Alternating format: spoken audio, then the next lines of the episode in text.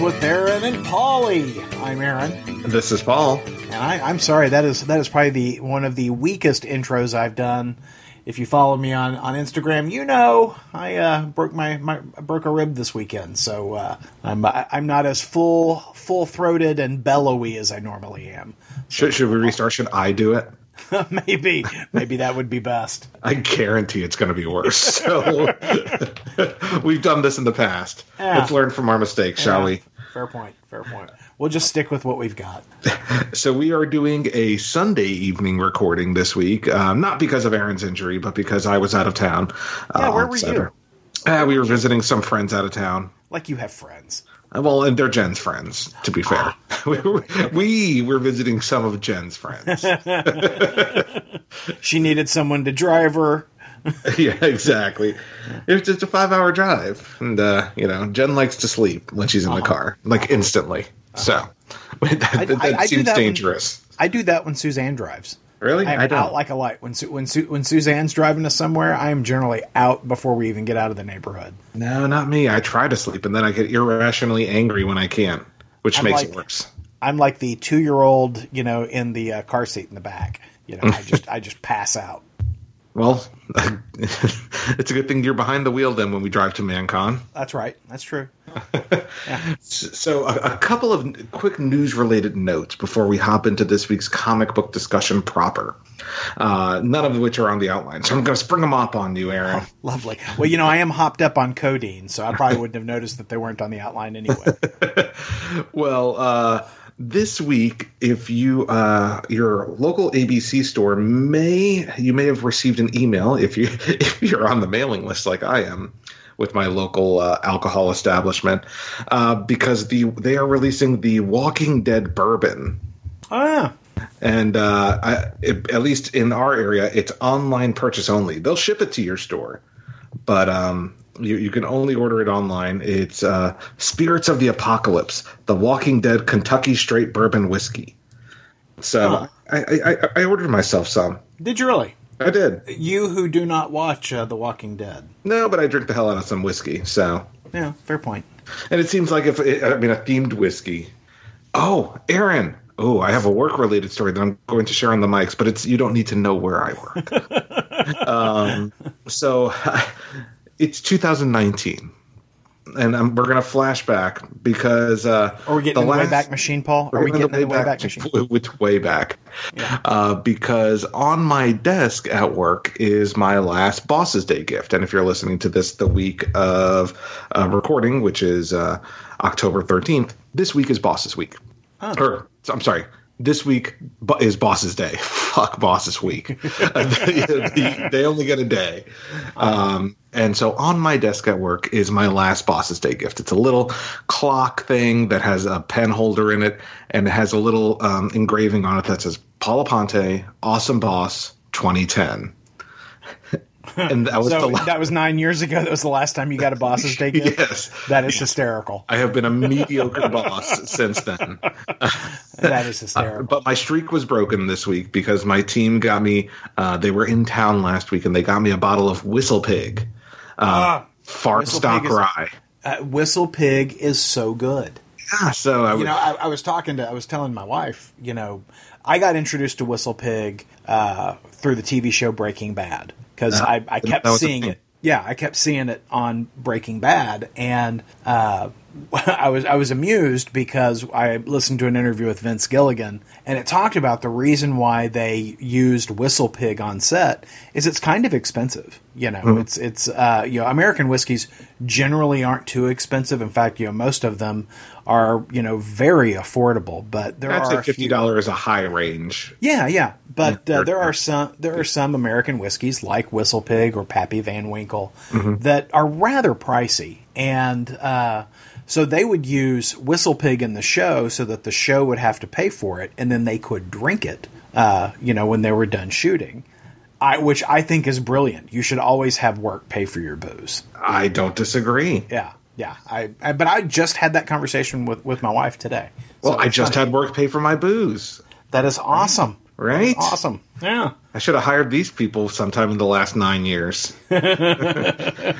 Yeah, but that's um, smart. Well, uh, speak. You know, we're, we're going to talk about some uh, some Crisis on Infinite Earths news later. But since we're we're on the topic of villainous people who enjoy their cocktails, I think we should just go straight into this week's books and talk about Doctor Doom number one. Yeah, let's do it.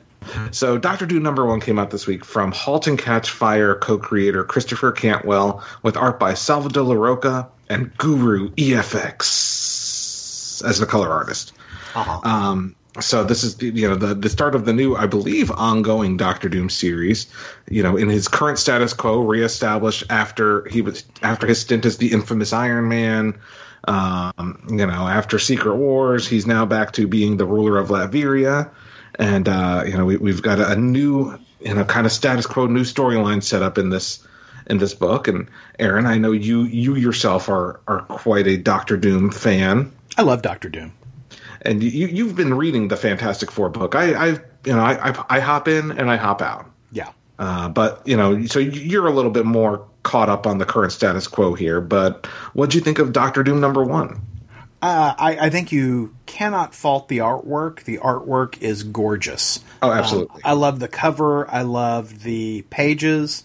Um, I think that that you know there is a glorious page early on in the book where uh, Doom is walking through uh, his castle, and you know it's just it's just gorgeous. The you know the the hallway, and it shows his progression from one panel to the next. You know, walking through through the, the grand hall. It's just a, a, a, gorgeous page. The thing that bothers me about the book and, and the story, the concept of the story itself is fine. I think it's a great idea for the story, uh, being that uh, uh, Stark and you know uh, Tony Stark and uh, Reed Richards from the Fantastic Four have devised a technology utilizing an artificial wormhole that uh, you know reduces the Earth's CO two levels and uh, re- uh, uh, cools the Earth's temperature a little bit uh, you know, which is you know helping with the whole global warming situation thing. But of course, you know, Doom is on record as saying that you know this is this is bad news. This is going to be a bad thing. Just hide and watch. This is all bad. Um, I think that's a, it's a great storyline, and it's underlined by what happens at the end, towards the end of the book, where the uh, the effort by Tony Stark and Reed Richards is sabotaged and somebody has made it look like Doctor Doom has done it so that the entire world turns against Doctor Doom. 3,000 people or so are killed in this effort. And again, I like the concept of, of the story. Here's where I've got a problem Doctor Doom doesn't sound like Doctor Doom in this book. Uh, I, I, I, the voice of this character sounds like someone who is not nearly as smart, cultured, or arrogant as Doctor Doom is um, and that that bothered me. There were nuances that I thought were you know that I thought were, were yeah that's Doom like uh, a a newscaster sasses him and is not respectful. Uh, you know when Doctor Doom is interviewed about the Reed Richards Tony Stark pro- project, and so when he gets when he leaves, he tells his assistant, "Bring this Steve to me." And the next thing you know, Steve is hanging from the ceiling, you know, in, in, Castle Doom. That stuff is great. I like these glimpses that he's having of, of, perhaps an alternate future, of a road not taken. I like that. But there are just times where Doom is talking to people and Doom swears, for instance. I mean, it's like, you know, it's one of those you know, hashtag dollar sign percent, hashtag dollar sign percent and percent. Um, and that's not Doctor Doom. Doctor Doom isn't isn't someone who is going to to swear like you know someone at the street level. He is someone who who is going to raise the level of conversation. And I didn't feel like there were. I, I felt like there were times where he that's just wasn't him. Uh, you know, Dan Slott in the Fantastic Four books has done a, a really good job of, of, voicing Doom well, I think. Uh, and certainly, I'm a huge fan of the infamous Tony Stark books uh, you know, the infamous Iron Man books where Doctor Doom takes over the role of Iron Man. Um, but I, I, I felt like this got off on sort of uneven feet just in the way Doctor Doom is voiced. But I've been talking for a really long time, Paul. What did you think? So I think I mirror some of your concerns. Honestly, in general, I enjoyed the book, and to your point about the art by Salvador Larroca, it's a, it's beautiful. Um, It, it, there are some some gorgeous spreads, some well done choreographed action sequences. Uh, the, the, art on this book is is fantastic, and uh, you know Salvador Larroca. I don't know what he's what he's been doing for the past year or two, but you know he was the regular artist on Kieron Gillen's Darth Vader book when that first kicked off, and you know so he he, he has this knack for capes and villainous characters, you know, in, in well, armor and I love the. I mean, he he draws the castle. Yeah. He doesn't just you know give you an idea of the castle. I mean, he there's there's a a uh, scene where Doom is looking out over his balcony, and he spends a lot of time making that balcony ornate. Yeah. There is a scene where all the helicopters are coming in, and Doom again is out there on his balcony, and all the helicopters are drawn in full detail. The uh, castle it, it has brick level, brick by brick level detail. Mm-hmm. You know, it's not like when somebody draws, you know, Ben Grimm, you know, the thing, and they draw just a couple of the bricks that are in, you know, the rocks in his body. Yeah. Now, this is somebody who's drawn every single brick and stone, and I love that level of detail. Yeah and it is. It's. I mean, uh, so super impressive. As far as the the, you know, there were some some moments voice wise that seemed out of character. That seemed either a bit too jovial or a bit too uh, familiar from Doctor Doom. Uh, but in the end, uh, I I love Doctor Doom as a character. Um, you know, the only qualms I had, which have nothing to do with the writing or the art on the book, but really from the concept, from the conceptual level of the book, is one I was I really had liked the progression of Doctor Doom into something other than Doctor Doom. and you know, as a comic fan, I think we all sometimes mirror, you know, share the the same frustrations that at some point everything just goes back to status quo, right? And so Doctor Doom is now back to his status quo as the ruler of Latveria, even though, you know, a really some nice progression had been done with his character. And now, you know, like the Doctor Doom from Infinite Iron Man would not have taken uh, you know, a news reporter and put him up in a torture room, right? You know, he, he he has definitely gone back to to the core concept of Doctor Doom. You know, and there's nothing wrong with that. I love Doctor Doom. I enjoyed the book. I just, you know, I, I hate to see that regression of the character, but I think I say that kind of a lot, and I think as a comic fan, I just need to get used to it. Uh, but I, I, did enjoy the book. I did. I do think that we're dealing with, and I, I'm not I think the there. I was reading an interview with the writer, and I think he's only done one other comic yeah, writing gonna, exercise. I was going to. I was going to say I don't know this Christopher Cantwell guy. Yeah, um, so you know he, he's that TV show creator, um, and I, I, I get I think I read that he did one short story for Marvel, and it it kind of turned into because he's a big fan, turned into this. Um, and so, you know, it, it's got some of those growing pains, you know, those stumbling blocks. But I do think that we're going to see. I I think we're going to see some good stuff out of this book. I, I actually really enjoyed it, and I, I, I will. I'm going to pick up the second issue at least for sure. Oh, yeah. I probably no, will stick with the first storyline as long as the quality stays this good. Absolutely. No, I, am absolutely into the into the next storyline. I liked all the little glimpses. You know, there's there's a, a, a scene where he opens the door and he just sees this apocalyptic future. You know, of yeah. uh, of all of the the Stark and uh, Richards tech having gone south. I mean, it looks great. Uh, you know, and it, I, I'm I'm curious if they'll bring in any of the stuff from Infamous Iron Man um, you know, like the the woman that he had a relationship with. And do I recall correctly? Was she pregnant? I don't recall. I I seem to have a memory. Yes, yes, I think she was. Yeah. So I mean, those are interesting things that I would like them eventually to touch on. Mm-hmm. Yeah, I mean, the guy definitely you can see has a, a love of the character, and yeah. uh, th- this is definitely a passion project for him. I do not know how long he's intending on staying on the series. You know, he's a TV show creator, which could go either way. You know, he could sure, yeah. dedicate himself to the medium, or he could be there for a year and hop out, like you know, so many other creators who who dabble in comics. But uh, yeah. at least this first story, uh, I'm I'm I'm on board for. Yeah, no, I it was not as strong a first issue as I would have liked, but I, I, I was happy that I picked it up, and like yourself, I'll pick up issue two. Well, also for Marvel Comics and, and, and villainous characters, um, you know, we, we get more of Magneto and Big Head Professor X, uh, who, who I'm lumping in as a villainous character because of the way he is portrayed in the Jonathan Hickman Powers of X book. But we well, Moira's changed him, Paul. Moira has, and so you know, she, what did she do? She broke him. She broke him. so you know, we, we Powers of X is the conclusion of that series, and, and kind of tail ends and, and, and ties it all up to set up the status quo on how Moira Kelly has is, is kind of drive. She's driving this ship, um, which we we kind of already knew, but you know, this ties into the future storyline that we've seen with the Phalanx and how that tie, you know how that ties into all of this, and and it, it all goes back to Moira planting the seeds that lead to where we are now in the Powers of X House of X books. Is it And- Moira Kelly or Moira McTaggart? Moira McTaggart. Moira Kelly's an actress. Moira Thank you. McTaggart. Okay. All right. Was Moira like, McTaggart. that doesn't sound right. Okay. Nope, you are 100% right. Um, but, you know, as we have established the core principles of this mutant, uh, of um, Krakoa, Krakoa? Krakoa. Krakoa.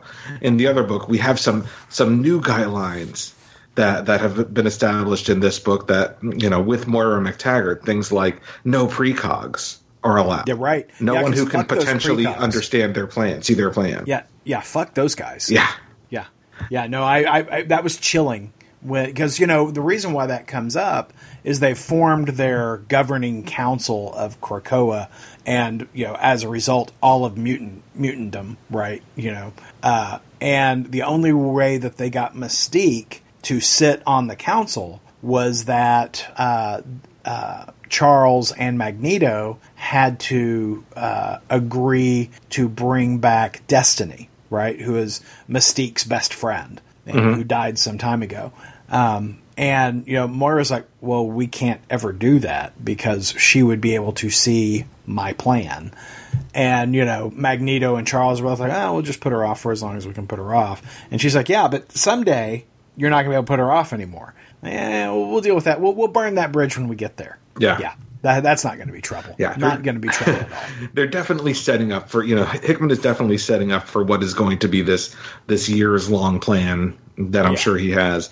Um, you know, but it, there is there is no doubt that these are villainous characters. Uh, They- well, yeah. No, uh, Moira has turned into an awful human being. Yeah, uh, because of all the various futures that she's seen. The the various futures that she has experienced has turned her in to the awful person that, that that she needs to be. And by becoming this awful person, she also has to remake Charles Xavier into the man she needs him to be. And to do that, she ha- she has to break him of his dream yeah, right? A dream where mutants and and humans live together in harmony. She understands that for the folly that it is, and that really they need to become our mutant overlords. And that's how I read the book. That really where we're going here is a, a race of mutants who will become the overlords of mankind. yeah. I mean, I, I that's how I read it. You know, Yeah. and so what what clearly we're dealing with a finite story, right? That the, this isn't just you know this isn't going to. I, I don't know how long Hickman is planning this saga, but it is a saga, and there will be a beginning, middle, and end at some point. Um, because this very much, like I said, th- this removes any of the benevolence of Charles Xavier, Right, And the kindness. the kindness, and they're Yeah. they are malevolent characters now, right? They are, Yeah. you know, they are literally they have the ability to bring people back or to bring mutants back from the dead. They they have that 100% within their control, and they do it. Uh, they do it on the daily, but Yeah. they are withholding doing that for certain people, and you know the the, the you know so that, that there's a there's an evil to evilness to them, um, and that in that control of over life or death that it's Yeah, they're literally they're literally deciding who lives and who dies. yep. Yeah, who who gets to be reborn and who stays dead. and it's 100% based on what, their plan right it's not Yeah. you know it's not because the person's evil it's because that person could undo their plan Correct. so you know it, it's there there's an interesting setup here. You know we got a little bit of that with hickman before with the um what were the the illuminati right? Uh, i know that was more of a bendis thing but hickman wrote them better. Um, you know with the illuminati and, and and those characters but they weren't they weren't evil. They just misguided you know perhaps. Right. but but yeah i think there's there, I- i think we're going to see unfold over the next few years everything that's being built up being torn back down Oh, I'm sure. I'm sure. I so enjoyed this series Powers of X, House of X, or House of 10, Powers of 10, whatever you want to call it. Oh yeah, the ten. Sorry, I, I- keep I, I- keep screwing it up. Well, uh, these 12 issues were fantastic. Um, and I think that what made them so so strong, beyond the beautiful artwork, beyond Hickman's uh, uh, ability to tell these types of stories, is that it was these two books. Yep. No spin-offs. You didn't have to chase another book. You read these 12 books, and they all came out on time. Look at the kind of artwork, Yeah. and it all came out on time. mm-hmm. Uh, I, I'm amazed by this in today's day and age of we're going to launch a project and nothing comes out on time except the first two books. Yeah. Uh, this was fantastic and the story's cohesive and it was it was not until I got to the last part of this book that I understood what the fuck was going on with the phalanx. You know, I'm like, I don't understand Yeah. why they did this. And then it makes it perfectly clear, right? Yeah. That they they thought they'd win and they didn't. And so, you know, they've got to do something with Moira so that Moira can reset the table. And, you know, this this notion of Moira having these do-over lives as her mutant ability, I chafed at it at first because Moira never had a power. Uh, but I think it's brilliant. Yeah. I think it's brilliant, and it gives you a reason for all these mutants to come back to life that have been dead or have died so many times in the past. Uh, I think that this is a masterful book. What I am really wondering is if he can contain, the, if he can continue the magic. Uh, I will buy the the next Hickman book. Um, But that's the only one I'm, I'm planning on purchasing. I will say. and that's that's my strategy as well. I'm not getting into this buy every goddamn mutant book that Marvel publishes because they just publish too damn many of them. yeah. You You know, know. it's kind of like where we are with the Avengers. I just can't keep up with all the Avengers books. Yeah, and I know I'm taking a risk with that, right? I, I know I'm taking a risk by only picking up the the, the one Hickman X Men book. Yeah. Um, but you know, I just don't necessarily have an interest in, and I know he's he's also co-writing um, New Mutants, but I don't necessarily have an interest in also picking up X Force and Excaliburs and Marauders and Fallen Angels and Wolverine, and you know what other X titles are coming down the line. And maybe you know I I may peek on some art or something like that, but I just I don't necessarily I don't necessarily have an interest in picking up six new monthly titles, right? You know, I never finished. I there was a the last X Men book that I enjoyed was the all new X Men that Bendis wrote with the X Men out of the past, right? And I never finished it. I never either. finished that that series because it started doing the uh, what was it the Black Mirror Oh, what that uh, yeah, where it crossed over with Guardians of the Galaxy. Yeah, and that was when I jumped because I just I couldn't stand those books. Mm-hmm. And yeah, I was looking at it on Comixology. I'm like, wow, I can't believe I've never read any of that because I just got out. And that's what happens to me in X Men books is they'll do an event, a crossover or something, and it won't be to my liking, and I'll just I'm out. Like I'll tell And you, I'll know- all these characters here, the Cyclops and the Jean Grey. Like I don't know what happened to those past characters. Yeah, no, I don't either. I don't have a clue. Like I don't know if these are them or if they went back. Like you know, I I, I totally dropped out of that storyline. I'm assuming they all went back and the timeline was restored and blah blah blah. Um, but I, I never finished the storyline just because it, it it became a bit too big and unruly. And this is and trust me, I and I this is from someone both of us followed Hickman from the start of his Avengers saga to the end of his Avengers saga, inclusive of the crossovers, inclusive of you know. But it, but at the time, you could pretty much get everything from the two core X Men book or the two core Avengers books, uh, leading up to Secret Wars Yep. um, you know, through Infinity and lead, and through Secret Wars. Like you could just follow through those. Uh, so, but the, this, eh, but with, when it comes to X Men, it's never just two books, and that's Agreed. and that's typically where where my fault lies with the X Men books. Yeah, if I could read like an uncanny and an astonishing and be done, that would be awesome. Yeah. Right? Uh, but that's just not the way it is with the X Men. And that's, I I mean, and that's true since the 90s. Yeah, I mean, we're talking decades of uh, X Men history that I don't, I know very little about because I don't follow all those different titles. You know, I, I, I don't buy the Gambit book. I don't buy the Wolverine book. I don't buy the, the Rogue book. I, I, I don't buy all those different things. You know, Cable and Excalibur and, uh, you know, all the, I, I don't even know the names of them. I don't buy all those books because there's too many different books to buy. Well, you know, It's crazy town, Paul. It's crazy. Speaking of crossovers, let's talk about a crossover we are very much looking forward to, which is Crisis on Infinite Earths, which is coming later this year on the CW. We touch base a little bit on it every couple of podcasts um, because th- th- there's constant announcements coming out. Well, the the newest thing that has been uh, that has come out this week and there, there are some photos out there of, you know, the the multiple Supermen together, and we already knew about Tom Welling, you know, um, making a, guest appearance on the show. Uh, but the newest thing is some some leaked photos from the set, and I don't know if it was a rumor or confirmed.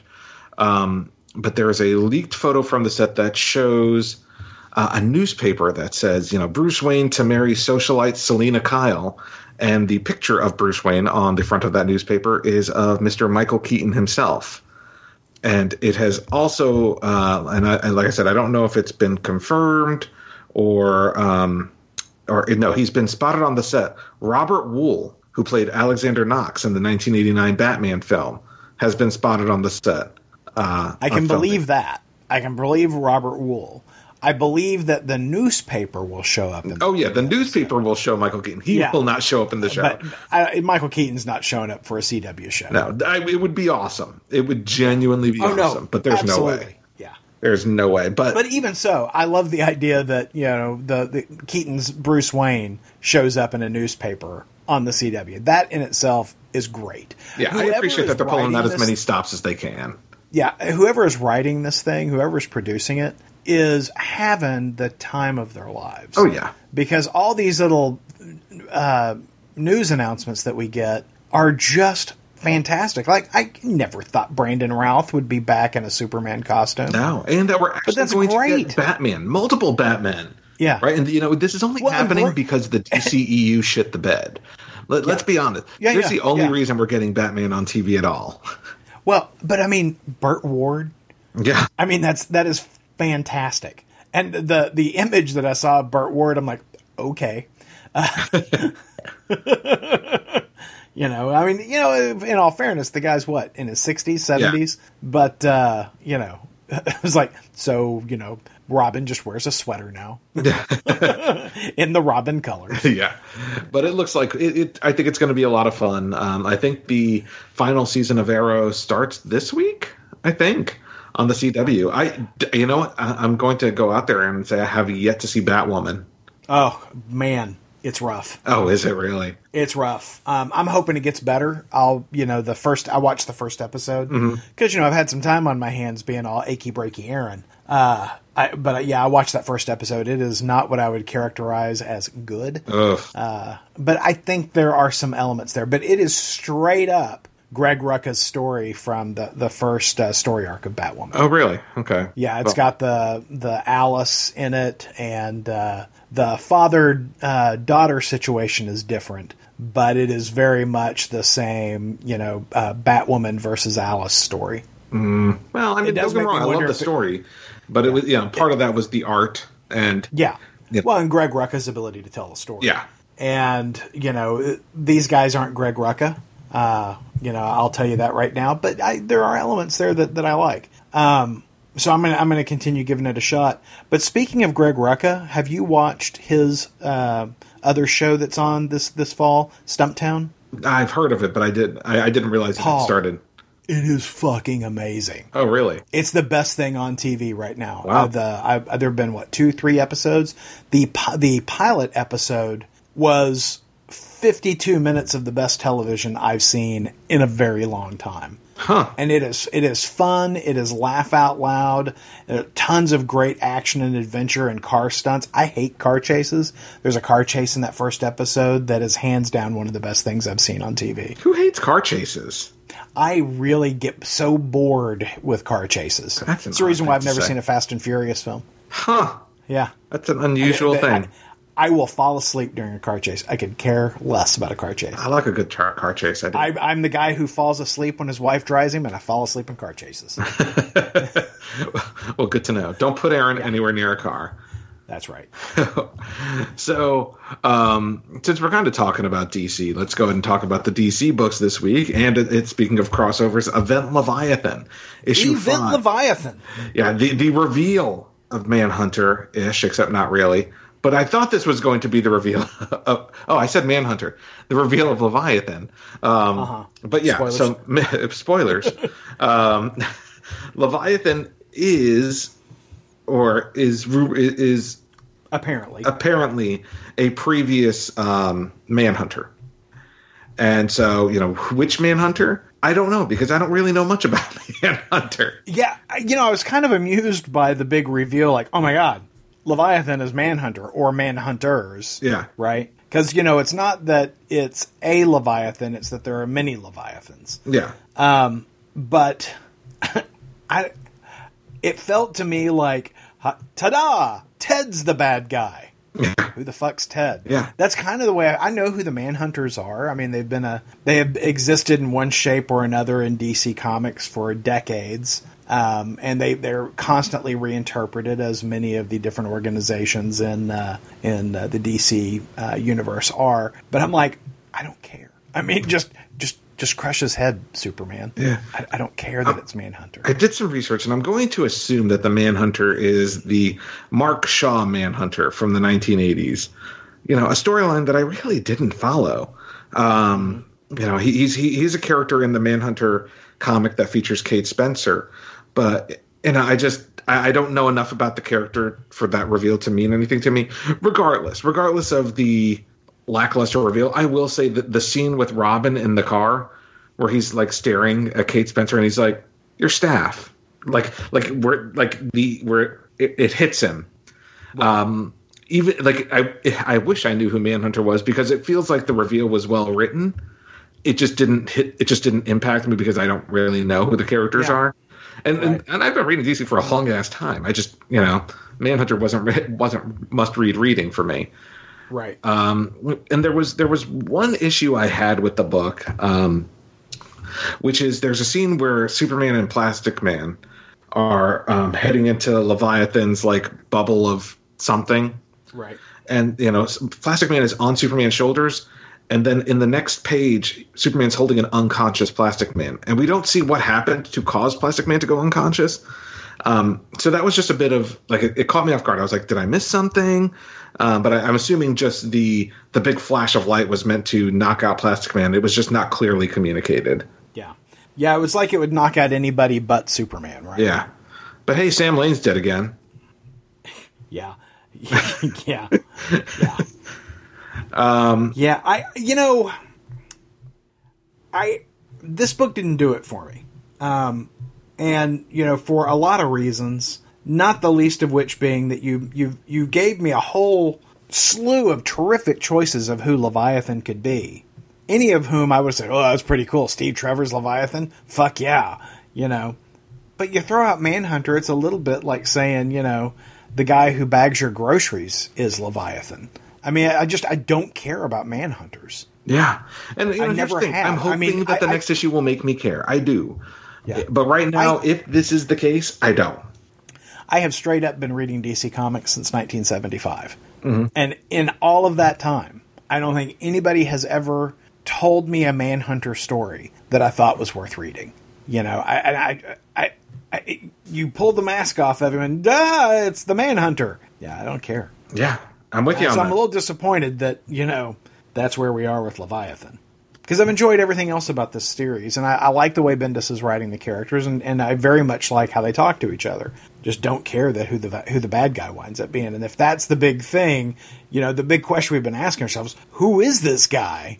And then you don't care who the guy is. I think that's a problem. yeah, I think that would be a big misstep, and hopefully Bendis doesn't go that way with it because, you know, you've been asking this question for over a year now, Yeah, and if the reveal is, hey, it's no one you know or have cared about, unless it's- you it's read a, unless you read that comic in 1984. yeah, it's the Paperboy. I don't care. Yeah, You know, I, I just I really, I truly don't care. so hopefully So that's I- not I- the way. You know, hopefully they'll they'll come around on it. But hey, let me talk to you about another book I was disappointed in this week. Oh yeah, me too. Um, the Super Sons return in Superman issue number 16. And you know, Paul and I are both guys who really enjoyed uh, the original run of the Super Sons. Um, and so, you know, John's back from, you know, being aged up in his, you know, time abroad. and you know it's his opportunity to meet up with Damian, and for Damian to learn that uh, you know John is now seventeen ish, and uh, is about to head off to the future. And boy, I hated the art in this book. See, I I hate. I, I- I- hated this art so much. I did not mind the art, but the art felt like it belonged to a different book, right? It did not. It did. It felt like it belonged to one of those, um, you know, Marvel ages, like an all age book. it felt it felt like it belonged to one of those Wonder Comics books that uh, that Bendis is doing. It felt like it, it belonged to the Wonder Twins book or perhaps Naomi. It did not feel like it belonged to this book. Yeah. because there are so many elements. Uh, it's not a straight up manga approach to illustration, but there are a number of elements that are very manga esque. Well, like And- alterations to the costumes that Yeah. are not like you know he, there there are alterations to Superman costumes. His boots, for example. Yeah. Um, he has like these armored boots, and that's like, well, hold on, that's not Superman's costume. You know. Yeah. Uh, I, I didn't mind. I actually I, I will say I liked the art. I did not like the art as Superman issue 16, right? Um, Because I actually like this style of art. It kind of reminds me a bit of Ed McGuinness, and I know you're not a fan of his either.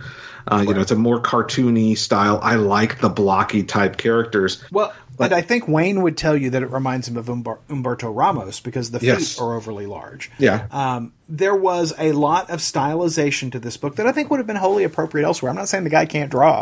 I'm not even saying that it's not, you know, good art. What I'm saying is that it didn't work for the story, right? Uh, for and me, the artist we're referring to is David LaFuente, by the way.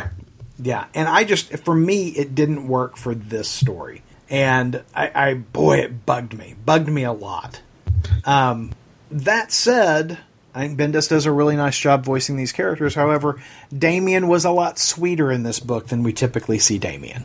Damian was too sweet, right? Um, that and and the problem with Damian is that Grant Morrison writes him well, Pete Tomasi writes him well.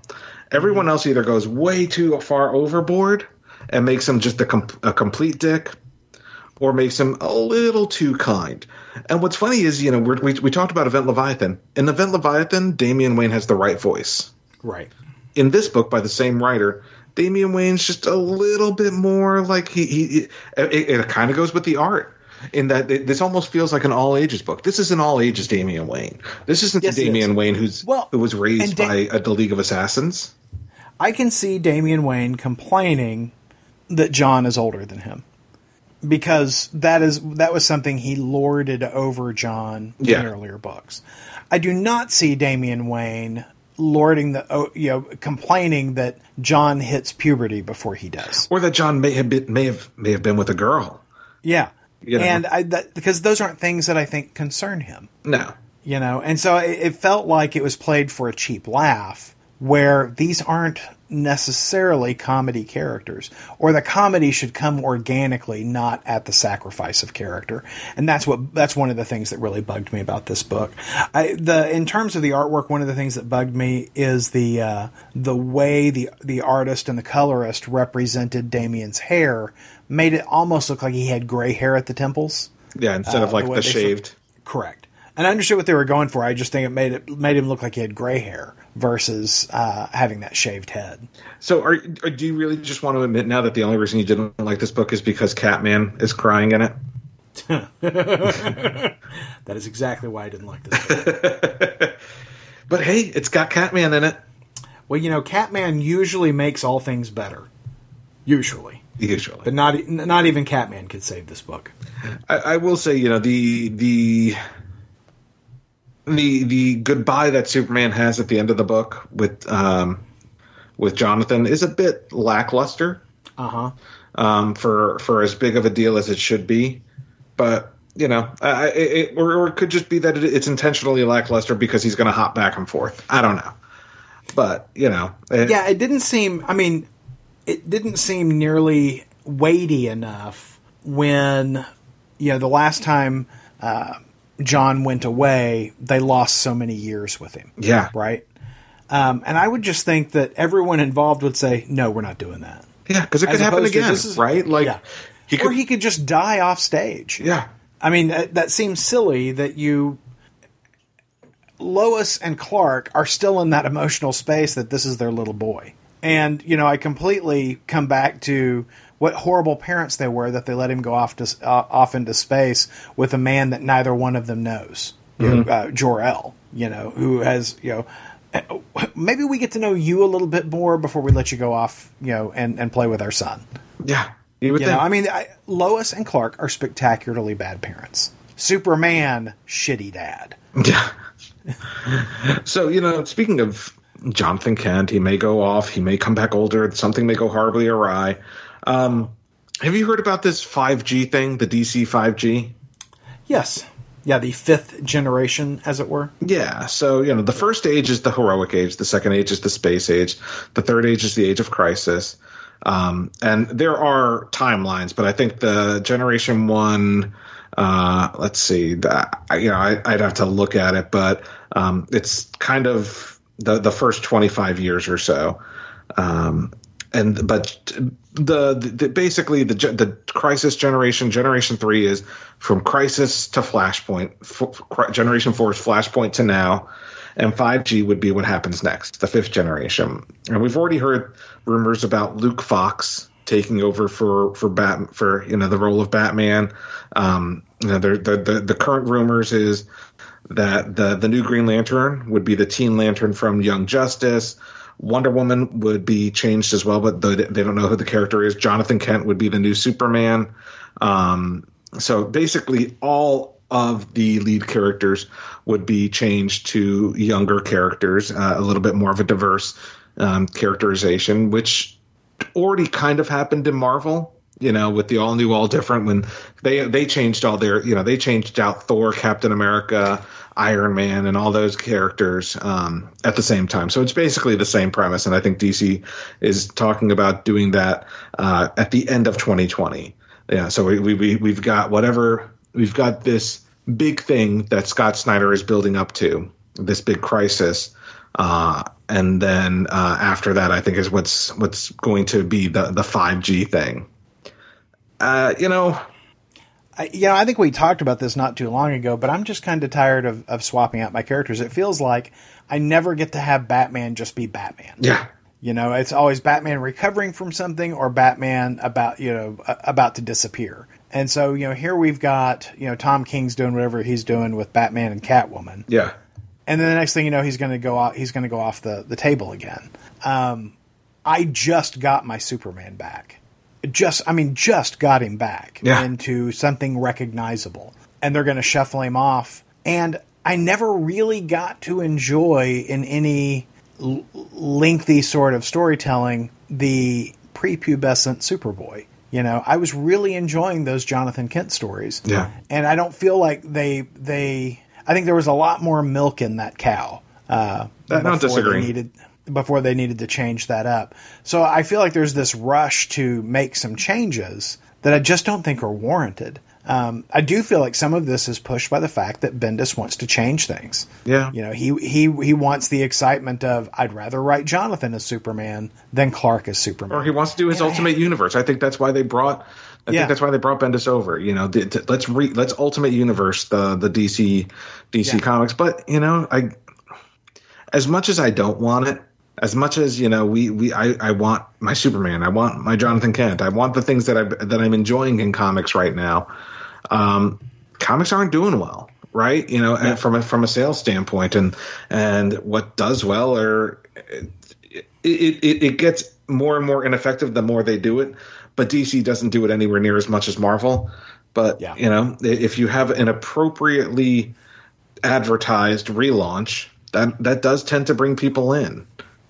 Yeah, just doesn't make him stay. Yeah, exactly, and that's the problem.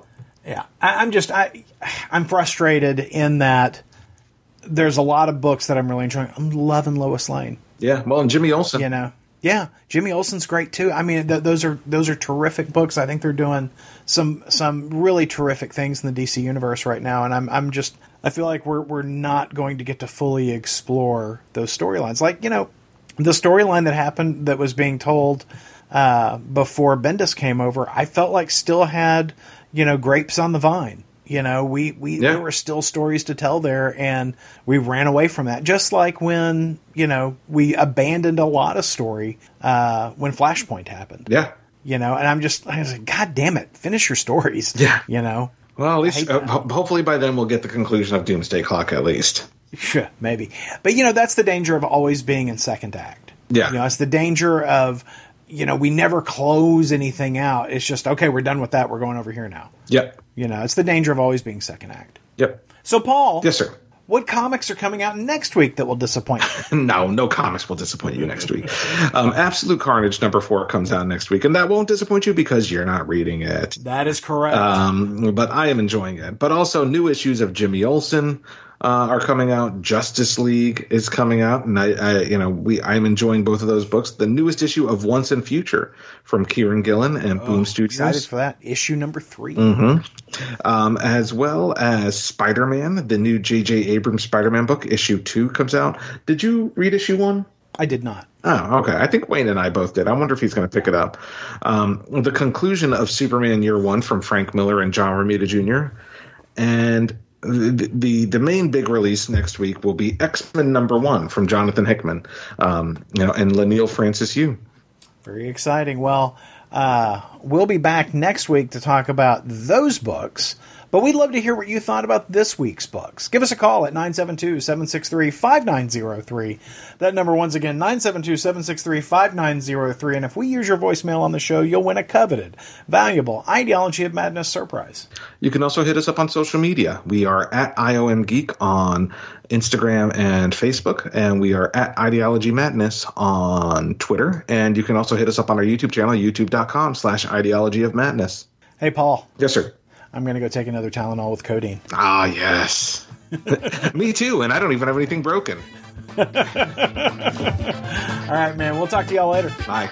Podcast theme music graciously provided by Mark Andrew Pope. For more information, visit markandrewpope.com.